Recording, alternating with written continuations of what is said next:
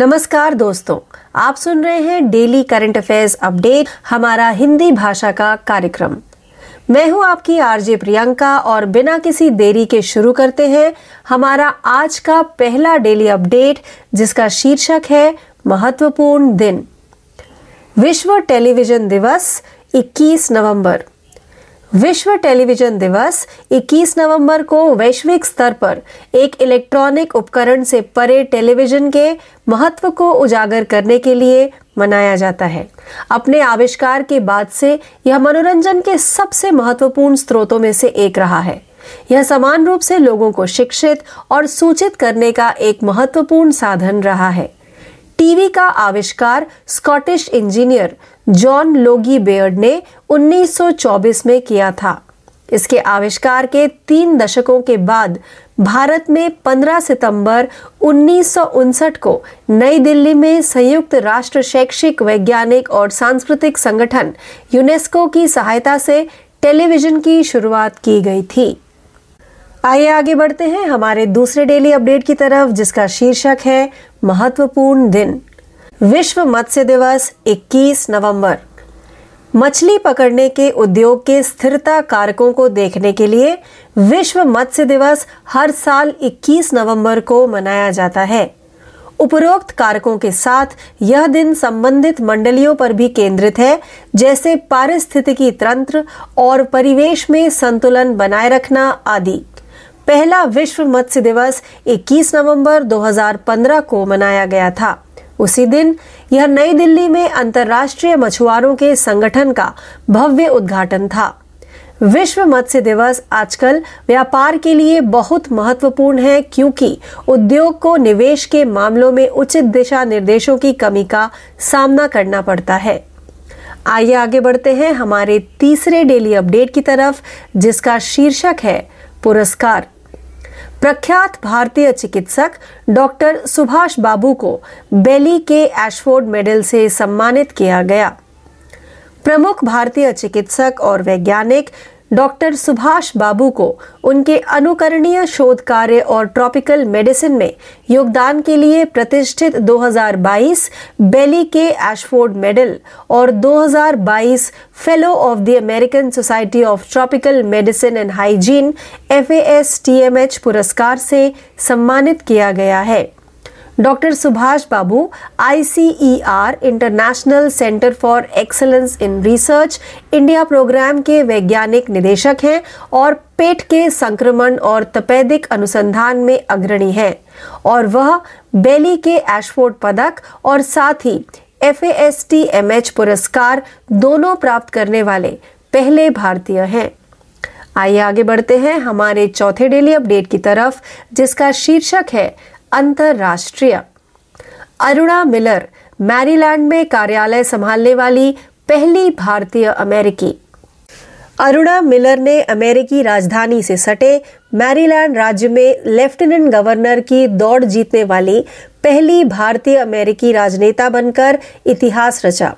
अट्ठावन वर्षीय मिलर ने मैरीलैंड हाउस के पूर्व प्रतिनिधि डेमोक्रेटिक गवर्नर चुने हुए वेस मूर के साथ लेफ्टिनेंट गवर्नर के टिकट पर चुनाव लड़ा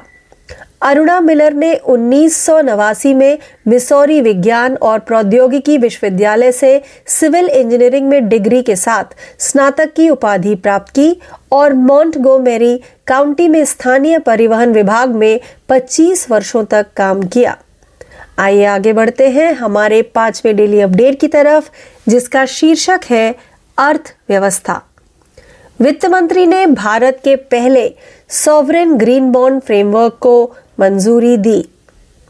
केंद्रीय वित्त और कॉरपोरेट मामलों की मंत्री निर्मला सीतारमण ने भारत सॉवरेन ग्रीन बॉन्ड ढांचे की अंतिम रूपरेखा को मंजूरी दी यह अनुमोदन पेरिस समझौते के तहत अपनाए गए राष्ट्रीय स्तर पर निर्धारित योगदान एनडीसी लक्ष्यों के प्रति भारत की प्रतिबद्धता को और मजबूत करेगा और योग्य हरित परियोजनाओं में वैश्विक और घरेलू निवेश को आकर्षित करने में मदद करेगा ऐसे बॉन्ड जारी करने से प्राप्त आय को सार्वजनिक क्षेत्र की परियोजनाओं में लगाया जाएगा जो अर्थव्यवस्था की कार्बन तीव्रता को कम करने में मदद करती है आइए आगे बढ़ते हैं हमारे छठवें डेली अपडेट की तरफ जिसका शीर्षक है अंतर्राष्ट्रीय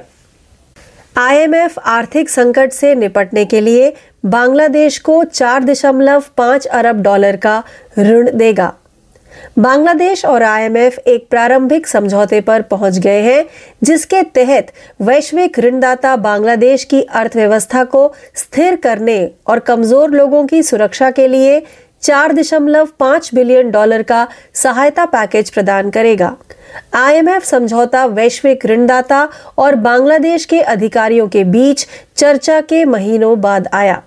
श्रीलंका और पाकिस्तान के बाद बांग्लादेश तीसरा दक्षिण एशियाई देश है जिसने कोरोना वायरस महामारी के कारण खाद्य और ऊर्जा की कीमतों में तेज वृद्धि और रूस यूक्रेन युद्ध के कारण वैश्विक मुद्रास्फीति से निपटने के लिए आईएमएफ से बेल आउट पैकेज हासिल किया है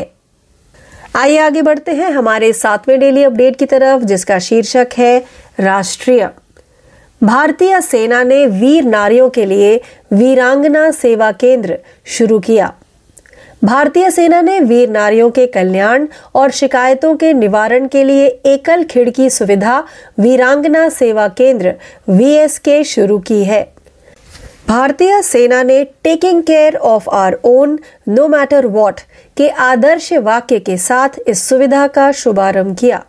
इस परियोजना का उद्घाटन दिल्ली कैंट स्थित भारतीय सेना वेटरन्स परिसर के निदेशालय में आर्मी वाइव्स वेलफेयर एसोसिएशन की अध्यक्ष द्वारा किया गया था वीएसके भारतीय सेना के वेटरन्स पोर्टल पर एक सेवा के रूप में उपलब्ध होगा प्रणाली आवेदक को ट्रैकिंग निगरानी और नियमित प्रतिक्रिया के साथ शिकायतों को दर्ज करने में मदद करती है आइए आगे बढ़ते हैं हमारे आठवें डेली अपडेट की तरफ जिसका शीर्षक है पुरस्कार प्रख्यात साहित्यकार मधु कांकरिया और डॉक्टर माधव हाड़ा को मिला बिहारी पुरस्कार प्रसिद्ध लेखक मधु कांकरिया और डॉक्टर माधव हाड़ा को क्रमशः इकतीसवें और बत्तीसवें बिहारी पुरस्कार से सम्मानित किया गया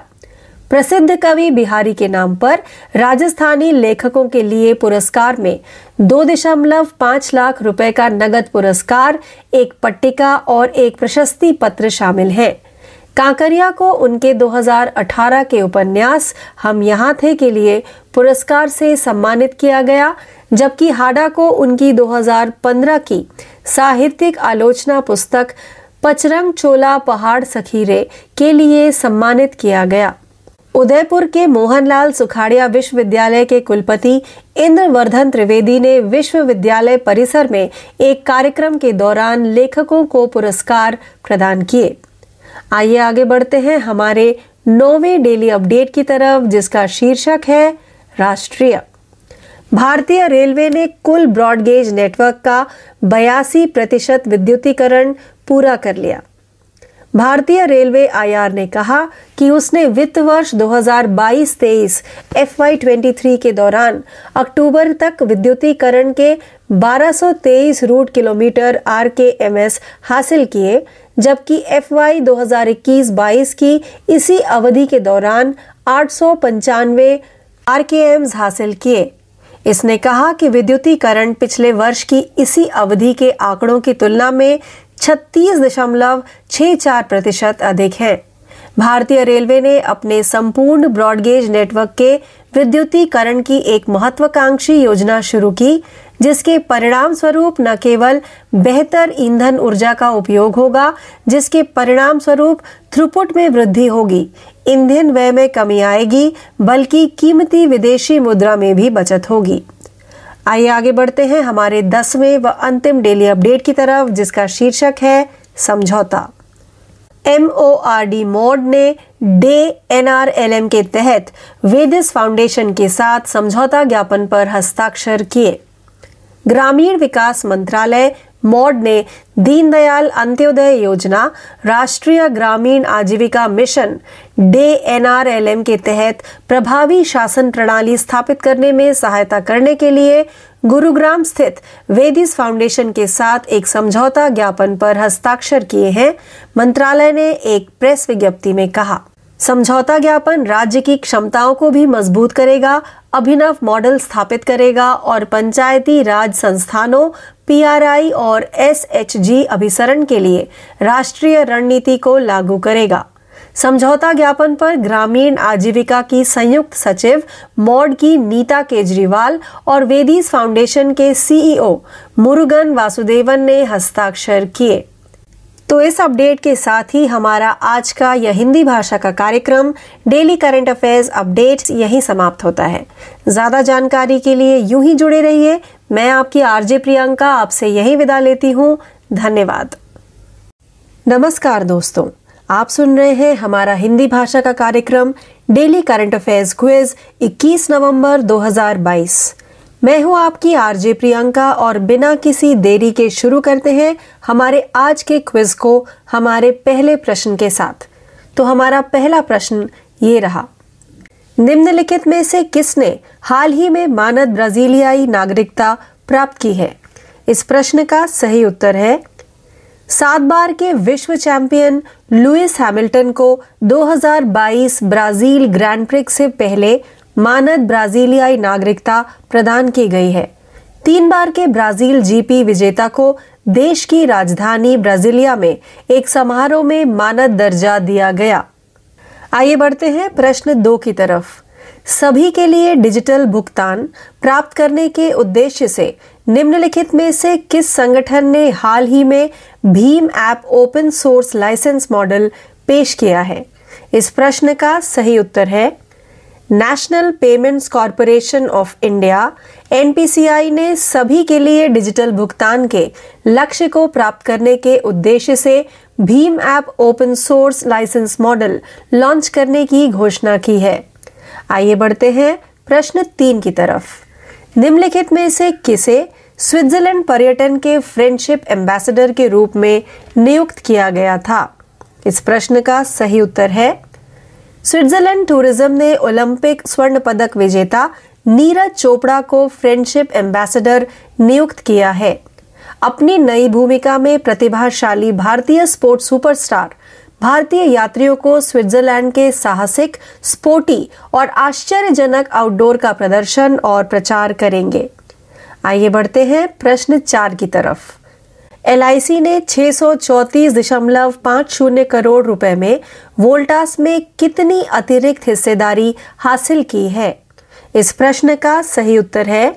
भारतीय जीवन बीमा निगम एल ने अतिरिक्त दो प्रतिशत हिस्सेदारी खरीदकर वोल्टास में अपनी हिस्सेदारी बढ़ा दी है एल ने कहा कि उसने 10 अगस्त से 4 नवंबर 2022 की अवधि के दौरान खुले बाजार लेन देन के माध्यम से वोल्टास के छह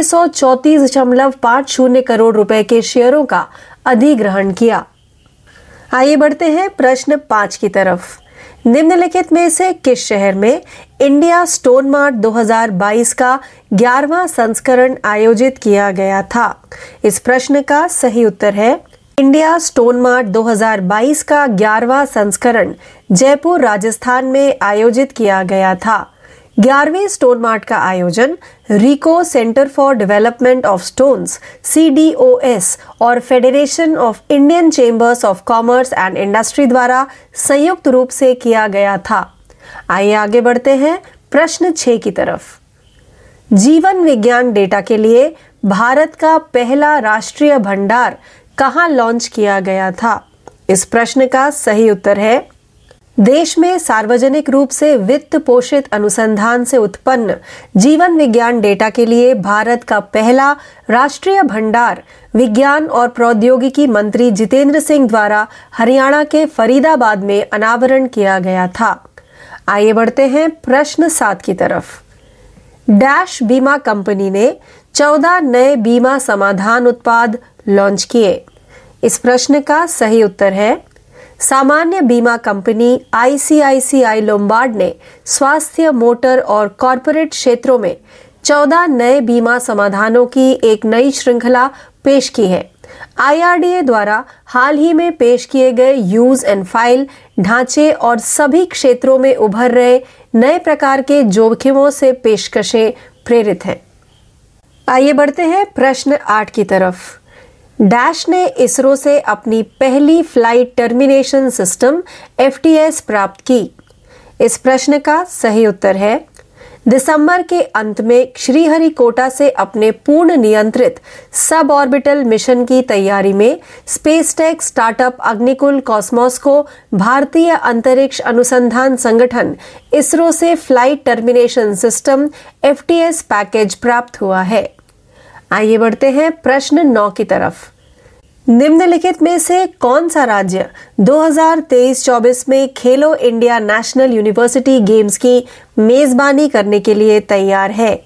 इस प्रश्न का सही उत्तर है उत्तर प्रदेश सरकार राज्य के चार शहरों में 2023-24 में Khelo India national university games की मेजबानी करेगी ये शहर हैं लखनऊ गोरखपुर वाराणसी और नोएडा आइए आगे बढ़ते हैं हमारे दसवें व अंतिम प्रश्न की तरफ निम्नलिखित में से किसने E K Janaki Ammal life and scientific contribution नामक एक नई पुस्तक लिखी है इस प्रश्न का सही उत्तर है निर्मला जेम्स द्वारा अंग्रेजी में पुस्तक E K Janaki Ammal life and scientific contribution envy research and development द्वारा प्रकाशित वैज्ञानिक की 125वीं जयंती पर जारी की गई थी तो इस प्रश्न के साथ ही हमारा आज का हिंदी भाषा का कार्यक्रम डेली करंट अफेयर्स क्विज 21 नवंबर 2022 यही समाप्त होता है ज्यादा जानकारी के लिए यूं ही जुड़े रहिए मैं हूं आपकी आरजे प्रियंका धन्यवाद Hello friends, this is Tejar. Welcome all of you to the today's daily current affairs quiz in English. Our first question of the quiz is who has recently received honorary Brazilian citizenship? Correct answer is Lewis Hamilton, seven-time world champion. Lewis Hamilton has been granted his honorary Brazilian citizenship ahead of the 2022 Brazilian Grand Prix. The three-time Brazilian GP Vina was awarded the honorary status in a ceremony in the country's capital city, that is Brasilia. Next question With an aim of achieving digital payments for all, which organization has recently introduced the Bhim app open source license model?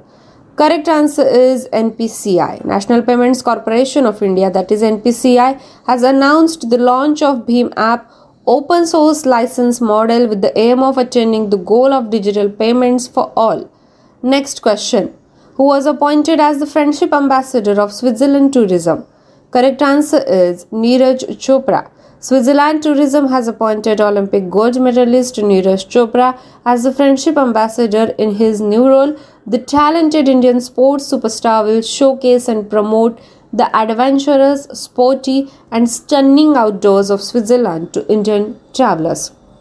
Our fourth question is the LIC has acquired how much additional stake in Voltas for rupees 634.50 crores. Correct answer is 2%. Life Insurance Corporation of India that is LIC has increased its shareholding in Voltas by buying an additional 2% stake. LIC said it acquired Voltas shares worth rupees 634.50 crore through open market transactions during the period from August 10 to November 4, 2022. Fifth question In which city the 11th edition of India Stone Mart 2022 was held? Correct answer is Jaipur, Rajasthan. The 11th edition of India Stone Mart 2022 was held at Jaipur, Rajasthan. The 11th Stone Mart was organized jointly by RIICO, the Center for Development of Stones, that is CDOS and the Federation of Indian Chambers of Commerce and Industry. Sixth question Where did India's first national repository for life science data was launched? Correct answer is Faridabad, Haryana. India's first national repository for life science data generated from publicly funded research in the country was unveiled in Faridabad, Haryana by Science and Technology Minister Jitendra Singh. Next question Which insurance company launched 14 new insurance solution products? Correct answer is ICICI Lombard General Insurance Cooperative Limited. General Insurance Company ICICI Lombard has come up with the line of 14 new insurance solutions across health, motor, and corporate segments. The offerings are propelled by the recently introduced use and file framework from IRDA and new types of risks emerging in all sectors. Eighth question Who received its first flight determination system that is FTS from the ISRO? Correct answer is Agnikul Cosmos. In preparation for its fully controlled suborbital mission from Sriharikota later in December, SpaceTech startup Agnikul Cosmos has received flight determination system that is FTS packages from the Indian Space Research Organization, which means ISRO. Next question Which state is set to host the Khelo India National University Game in 2023 to 2024?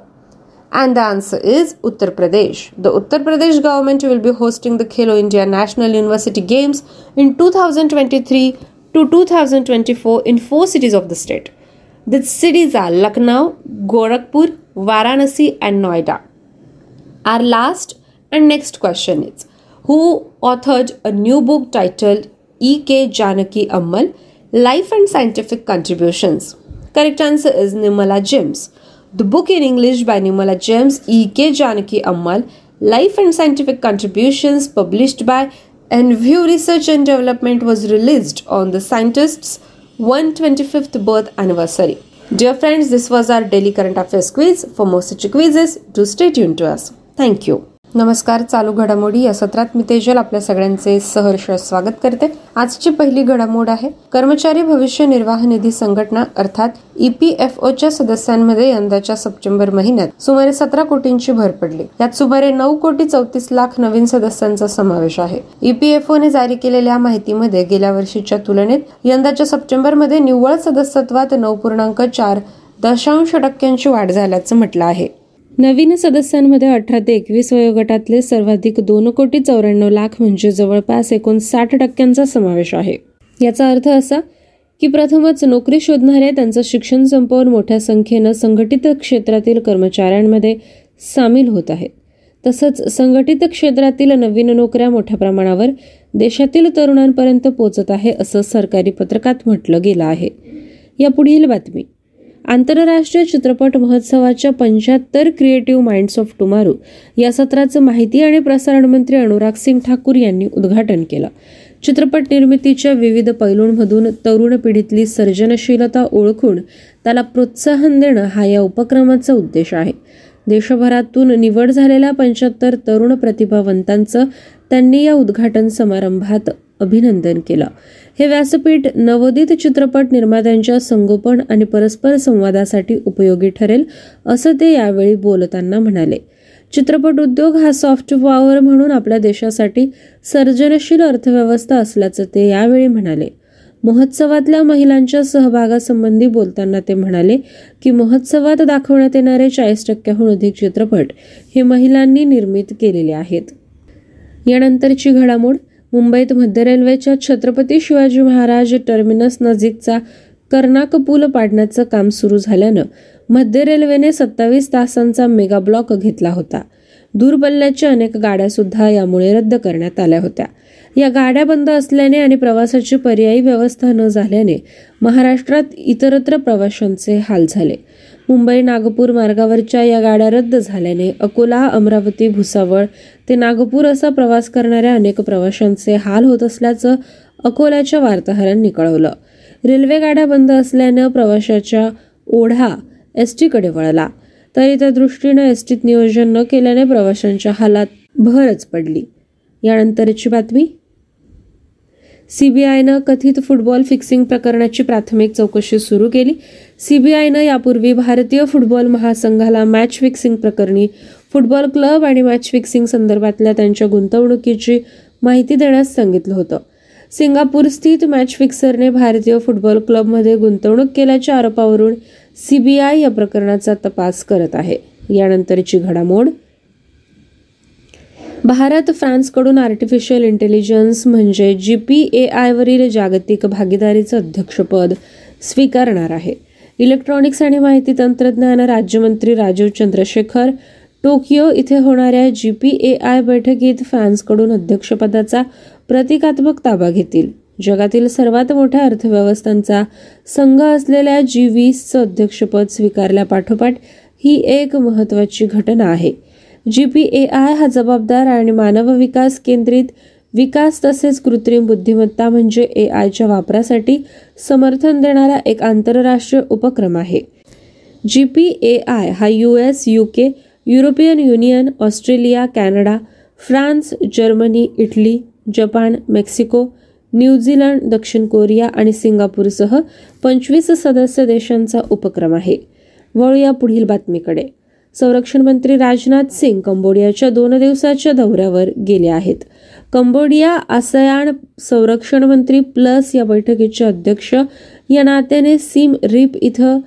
नवव्या वार्षिक बैठकीचं आयोजन केलं जात आहे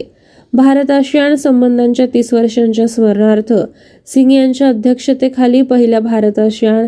संरक्षण मंत्र्यांच्या बैठकीचं भारत आणि कंबोडिया सह अध्यक्ष असतील भारत आशियान भागीदारीला चालना देण्यासाठी विविध उपक्रमांची घोषणा या बैठकीत केली जाणार आहे वळूया पुढील बातमीकडे आदिवासींना जल जंगल जमिनीच्या हक्कांबरोबरच शिक्षण आणि आरोग्याचेही सर्व अधिकार मिळाले पाहिजेत असं काँग्रेस नेते राहुल गांधी यांनी म्हटलं ते बुलढाणा जिल्ह्यात जळगाव जामोदमध्ये आदिवासी कष्टकरी महिला मेळाव्यात बोलत होते आदिवासी हे देशाचे मालक आहेत त्यांचे मालकी हक्क मिळू नयेत ते आदिवासी नाहीत तर कायम जंगलातच राहावेत म्हणून त्यांना वनवासी संबोधून त्यांची खरी ओळख पुसण्याचं काम सुरू आहे आदिवासींसाठी पेसा कायदा वनहक्क कायदा दिला गेला होता तो त्यांचा अधिकारच आहे असंही ते म्हणाले या जमिनीवर पहिलं पाऊल आदिवासींनी टाकलं होतं जंगल संपलं तर आदिवासींचं अस्तित्व संपेल त्यांच्या अस्तित्वावर घाला घातला जात आहे असं ते म्हणाले त्यांची भारत जोडो यात्रा बुलढाणा जिल्ह्यातून मध्य प्रदेशाकडे रवाना होत आहे त्यानुसार जिल्ह्यात आणि राज्यातही या यात्रेचा शेवटचा दिवस आहे मात्र राहुल गांधी जळगाव जामोधून प्रचारासाठी गुजरातला जात असल्यानं जिल्ह्यात यात्रेचा मुक्काम दोन दिवस वाढला यात्रेला दोन दिवस विश्रांती असल्याचं काँग्रेसच्या सूत्रांनी सांगितलं यानंतरची बातमी जागतिक मत्स्यपालन दिवस साजरा करण्यात आला जागतिक मत्स्यपालनाच्या व्यवस्थापन पद्धतीत शाश्वत साठा आणि निरोगी परिसंस्था सुनिश्चित करण्यासाठी बदल करण्यासाठी हा दिवस पाळण्यात आला निरोगी सागरी परिसंस्था आणि शाश्वत मत्स्यपालनाच्या महत्वाबाबत जागरूकता निर्माण करण्यासाठी केंद्रीय मत्स्य विभाग यांच्या वतीनं दमन इथं दिवस साजरा केला गेला केंद्र सरकार या क्षेत्रात गेल्या तीन वर्षात सर्वोत्तम कामगिरी करणाऱ्या राज्यांना आणि जिल्ह्यांना पुरस्कार देत असून तंत्रज्ञान हस्तांतरणासाठी एक प्रदर्शन आणि तंत्रज्ञान विषयक सत्र आयोजित करण्यात आलं होतं यानंतरची बातमी ओडिशात कोरई इथं मालगाडी रुळावरून घसरून झालेल्या अपघातात दोन जणांचा मृत्यू झाला अन्य दोघे गंभीररित्या जखमी झाले ओडिशाच्या जयपूर जिल्ह्यात कोरई रेल्वे स्थानकाजवळ एक मालगाडी रुळावरून घसरली आणि फलाटावर जाऊन आदळली उपनगरी गाडीची वाट पाहणाऱ्या दोन प्रवाशांचा यात मृत्यू झाला रेल्वे मंत्री अश्विनी वैष्णव यांनी या दुर्घटनेबाबत दुःख व्यक्त केलं अपघातात मरण पावलेल्यांच्या कुटुंबियांना प्रत्येकी पाच लाख रुपये अर्थसहाय्य देण्याचं त्यांनी जाहीर केलं गंभीररित्या जखमी झालेल्या प्रवाशाला एक लाख रुपये तर किरकोळ जखमी झालेल्या प्रवाशाला पंचवीस हजार रुपये मदत त्यांनी जाहीर केली यानंतरची घडामोड जागतिक बालदिन साजरा केला गेला वीस नोव्हेंबर हा दिवस जगभरात आंतरराष्ट्रीय बालदिवस म्हणून साजरा केला जातो या निमित्ताने मुंबईत दोन दिवस चला खेळूया या उपक्रमाचं आयोजन करण्यात आलं होतं महिला आणि बालविकास मंत्री मंगल प्रभात लोढा यांच्या अध्यक्षतेखाली हा कार्यक्रम झाला राज्य बाल हक्क संरक्षण आयोग युनिसेफ आणि जिल्हा महिला तसेच बालविकास अधिकारी यांच्या संयुक्त विद्यमाने हा उपक्रम पार पाडण्यात आला दोन दिवसीय उत्सवात तीन हजाराहून अधिक मुलांसाठी कार्यशाळा खेळ नृत्य मल्लखांब कथाकथन आणि जादूचे प्रयोग झाले मुंबई महानगरपालिका मुख्यालयावर या निमित्तानं निळ्या रंगाची रोषणाई करण्यात आली होती नवी मुंबई महानगरपालिकेच्या मुख्यालयाच्या वास्तूला युनिसेफच्या विनंतीवरून तीन दिवस निळ्या रंगाची रोषणाई करण्यात आली आंतरराष्ट्रीय बालदिनाची यावर्षीची संकल्पना होती मुलांचा खेळण्याचा हक्क या माध्यमातून मुलांच्या जडणघडणीत खेळाचं महत्त्व अधोरेखित करण्यात आलं नवी मुंबई महानगरपालिकेने जिल्हास्तरीय शालेय क्रीडा स्पर्धा महोत्सवांचं आयोजन केलं त्यात अठ्ठेचाळीसहून अधिक क्रीडा प्रकारात तीनशेहून अधिक शाळांमधली तीस हजाराहून अधिक मुलं सहभागी झाली वळू या क्रीडा बातमीकडे भारत आणि न्यूझीलंड यांच्यातल्या टी ट्वेंटी क्रिकेट मालिकेत झालेल्या दुसऱ्या सामन्यात भारतानं न्यूझीलंडवर पासष्ट धावांनी विजय मिळवला न्यूझीलंडनं नाणेफेक जिंकून प्रथम भारताला फलंदाजीसाठी पाचारण केलं सूर्यकुमार यादवच्या झंझावती शतकी खेळीमुळे भारताला निराधारित वीस षटकात सहा गडी गमावून एकशे एक्क्याण्णव धावा करता आल्या सूर्यकुमारनं एक्कावन्न चेंडूत नाबाद एकशे अकरा धावा केल्या ईशान किशननं छत्तीस धावांचं योगदान दिलं न्यूझीलंडतर्फे टीम सॉथीनं तीन बळी घेतले लॉकी फर्ग्युसननं दोन तर ईश सोढीनं एक गडी बाद केला विजयासाठी एकशे ब्याण्णव धावांच्या लक्ष्याचा पाठलाग करताना न्यूझीलंडचा संघ एकोणाविसाव्या षटकातच एकशे सव्वीस धावांवर गारद झाला भारतातर्फे दीपक हुडानं चार बळी घेतले मोहम्मद सिराज आणि युजवेंद्र चहलनं प्रत्येकी दोन तर भुवनेश्वर कुमार आणि वॉशिंग्टन सुंदरनं एक गडी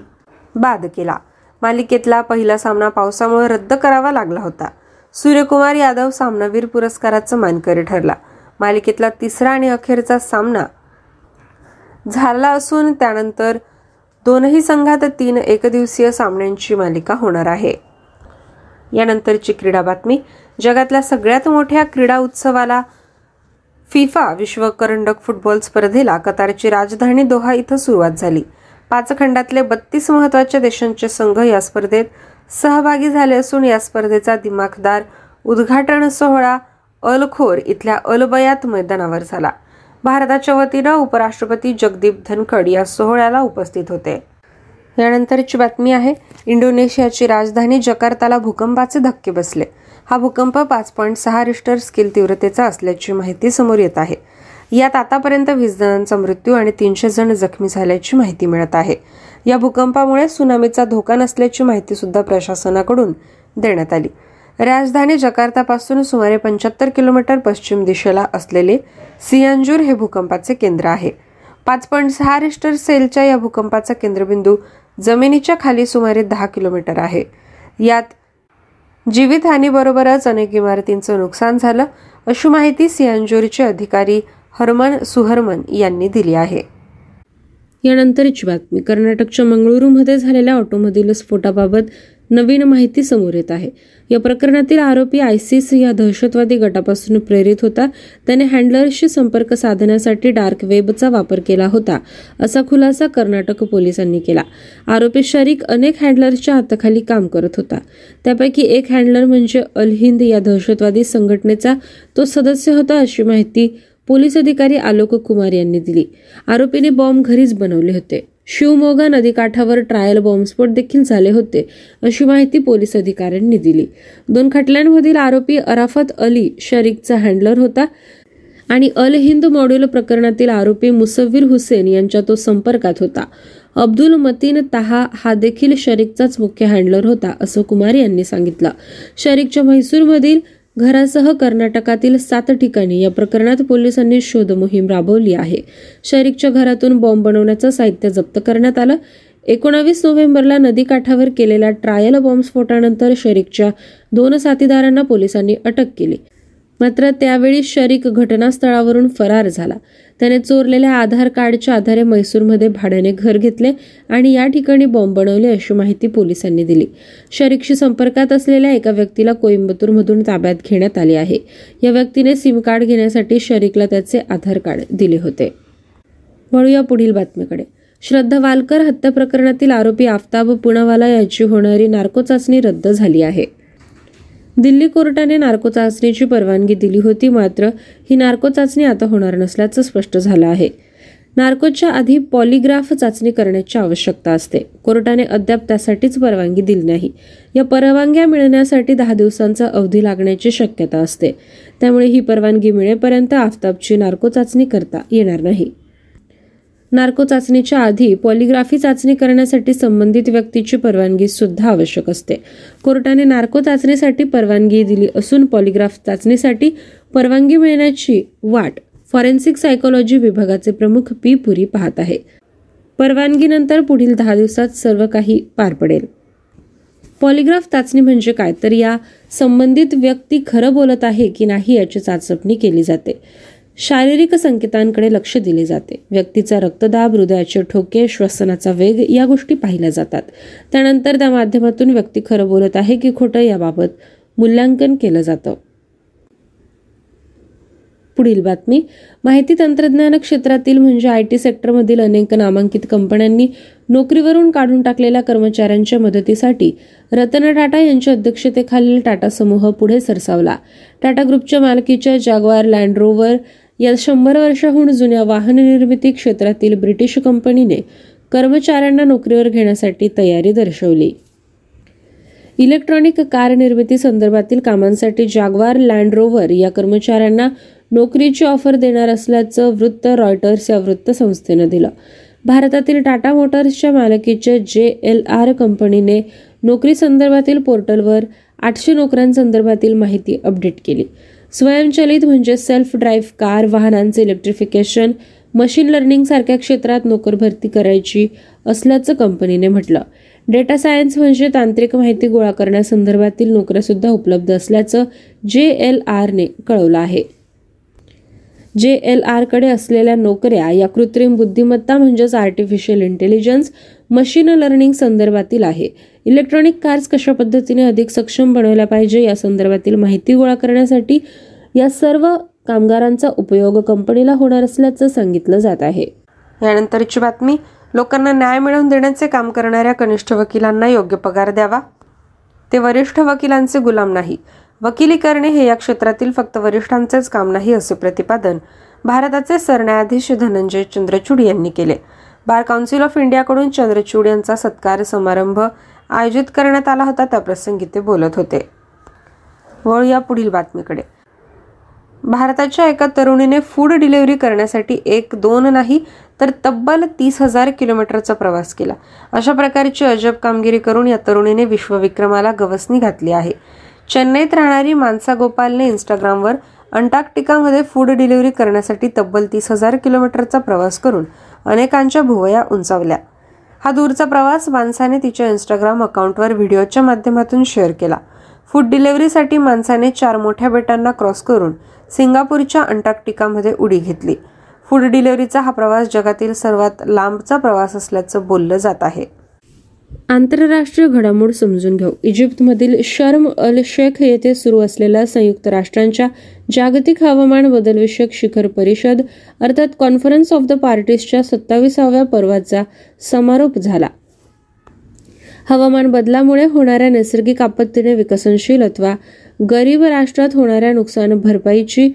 निधी उभारण्याचा महत्त्वपूर्ण निर्णय या परिषदेत घेण्यात आला स्कॉटलंडमध्ये वर्षभरापूर्वी झालेल्या शिखर परिषदेत कराराच्या तुलनेत जीवाश्म इंधनाचा वापर टप्प्याटप्प्याने बंद करण्यासारख्या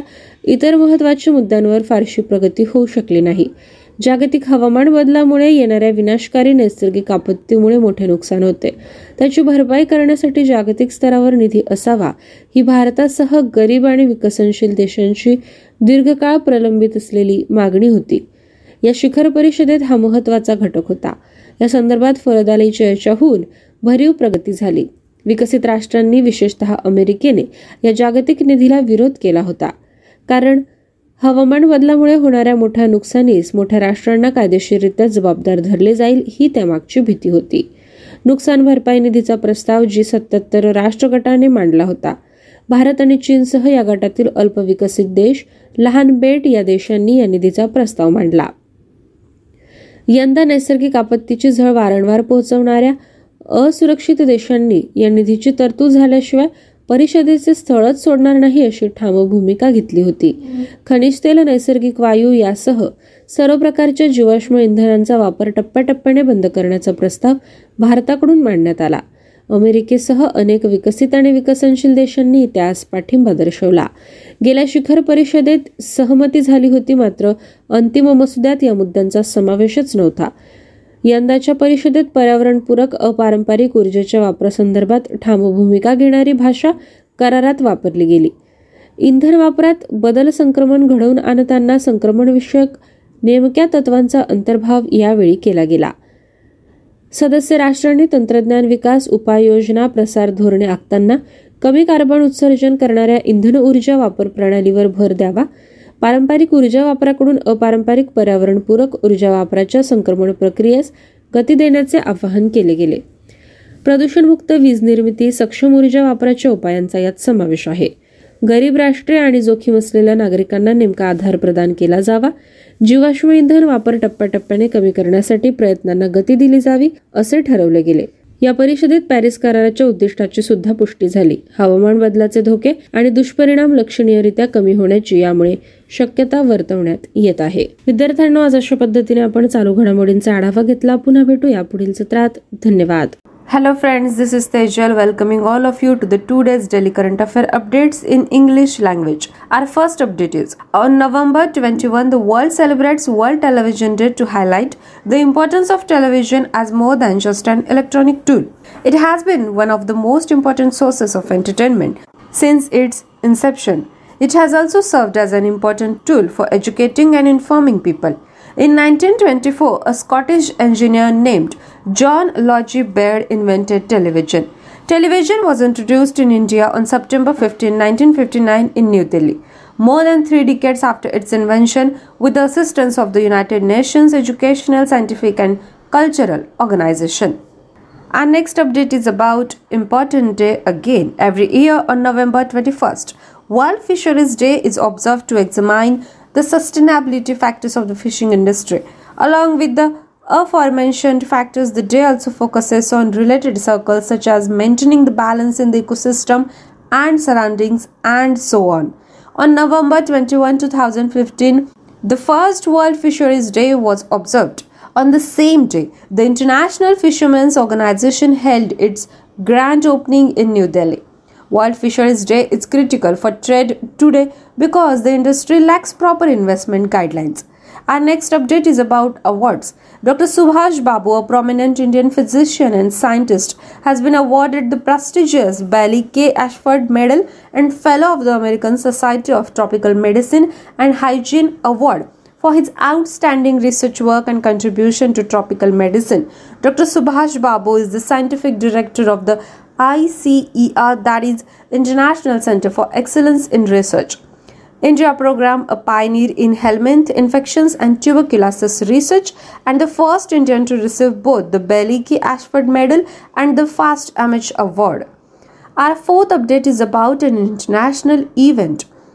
Aruna Mila made history by becoming the first Indian American politician to be elected Lieutenant Governor of Maryland, which borders the United States Capitol. Miller, 58, a former delegate to the Maryland House, was running for lieutenant governor alongside Democratic governor elect Wes Moore. Aruna Miller earned a bachelor's degree in civil engineering from Missouri University of Science and Technology in 1989 and worked for the Montgomery County Department of Transportation for 25 years. Fifth update is about economic event. Nirmala Sitaraman Union Minister for Finance and Corporate Affairs has approved India's final sovereign green bonds framework.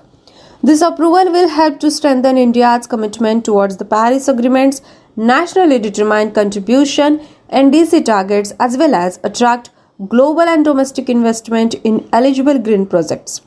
The proceeds generated from issuance of such bonds will be deployed in public sector projects which help in reducing carbon intensity of the economy. Our next update is about international event again. Bangladesh and the IMF have reached a preliminary agreement under which the global lender will provide a 4.5 billion dollars assistance package to help stabilize the country's economy and protect vulnerable people. The IMF agreement came months after discussion between the global lender and officials from Bangladesh. Bangladesh is the third South Asian country following Sri Lanka and Pakistan to receive an IMF bailout package to help it weather the coronavirus pandemic and global inflation caused by Russia Ukraine war. Seventh update is about national event Virangana Seva Kendra that is VSK has been established by the Indian Army to address the welfare and grievances of Veer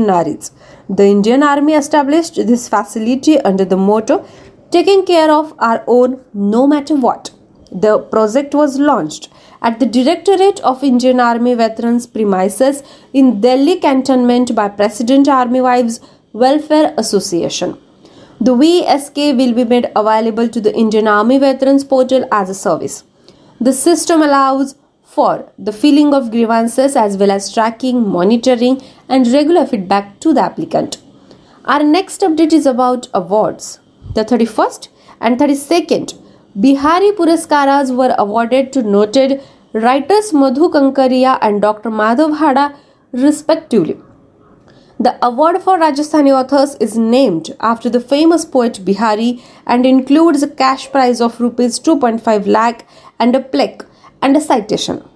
Kankaria received the Puraskar for her 2018 novel Hum Yaha while Hara received the award for his literary criticism book Pachurang Chola Pahar Sakiri, published in 2015. During a program on the university grounds, Indravardhan Trivedi, Vice Chancellor of Mohanlal Sukhadia University in Udaipur, presented the awards to the writers. Our next update is about national event again. During the fiscal year 2022 to 2023, that is financial year 23, Indian Railways, that is IR, said it achieved 1223 route kilometers, that is RKMS of electrification through October, compared to 895 RKMS during the corresponding period in financial year 2021 to 2022. It stated that electrification increased 36.64% over the previous year's figures for the same period. Indian Railways embarked on an ambitious plan to electrify its entire broad gauge network, which would result not only in better fuel energy usage increased throughout and lower fuel expenditure but also in valuable foreign exchange savings. Our next and last update is about an agreement. The Ministry of Rural Development, that is MORD, had signed a memorandum of understanding with Gurugram based with this foundation to support the establishment of effective governance systems under the Din Dayal Antyodaya Yojana, National Rural Livelihood Mission, that is JNRLM, according to a press release create innovative models, and put the national strategy for Panchayati Raj institutions, which means PRI, and SSG convergence into action. The memorandum of understanding was signed by Neeta Kajriwal, Joint Secretary, Rural Livelihoods, and Murugan Vasudevan, CEO with this foundation. Dear friends, this was our daily current affairs updates in English. Stay tuned to us for more such updates. Thank you so much.